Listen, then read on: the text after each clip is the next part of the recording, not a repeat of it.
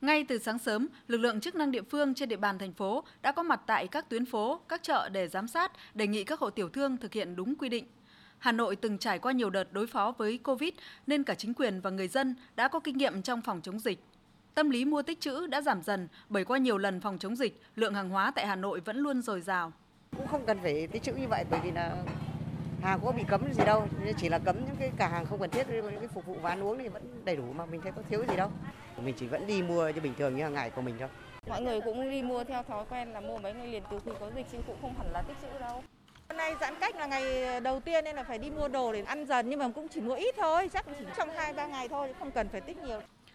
Qua khảo sát của phóng viên, mặc dù lượng người mua tăng hơn so với ngày thường, nhưng tại hệ thống các siêu thị Vinmart, Hapro, trên kệ vẫn tràn đầy hàng hóa, giá cả vẫn ổn định như ngày thường.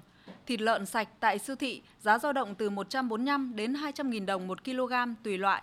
Thịt bò giá từ 280 đến 500 000 đồng 1 kg. Trứng gà ta 48 000 đồng một chục. Cá chép đã làm sạch 100 000 đồng 1 kg. Giò lụa 240 000 đồng 1 kg. Nhân viên siêu thị liên tục tiếp hàng vào kệ. Trứng gà ta đây bao nhiêu một chục đấy? 48 nghìn. Giá so với ngày thường chưa?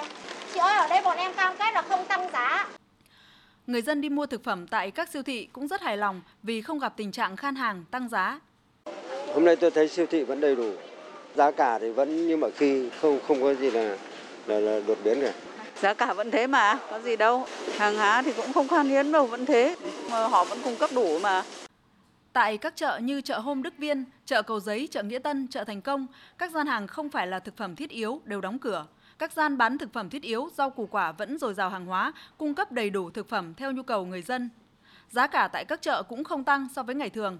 Thịt lợn từ 130.000 đến 160.000 đồng một kg, rau mồng tơi 8.000 đồng một mớ, bí đỏ 20.000 đồng một kg, rau cải 20.000 đồng một kg, rau muống 20.000 đồng một bó to. Tuy nhiên, tại một số ít chợ dân sinh còn có tình trạng người dân thiếu thông tin dẫn tới mua tích trữ, gây ra khan hiếm rau xanh và trứng cục bộ.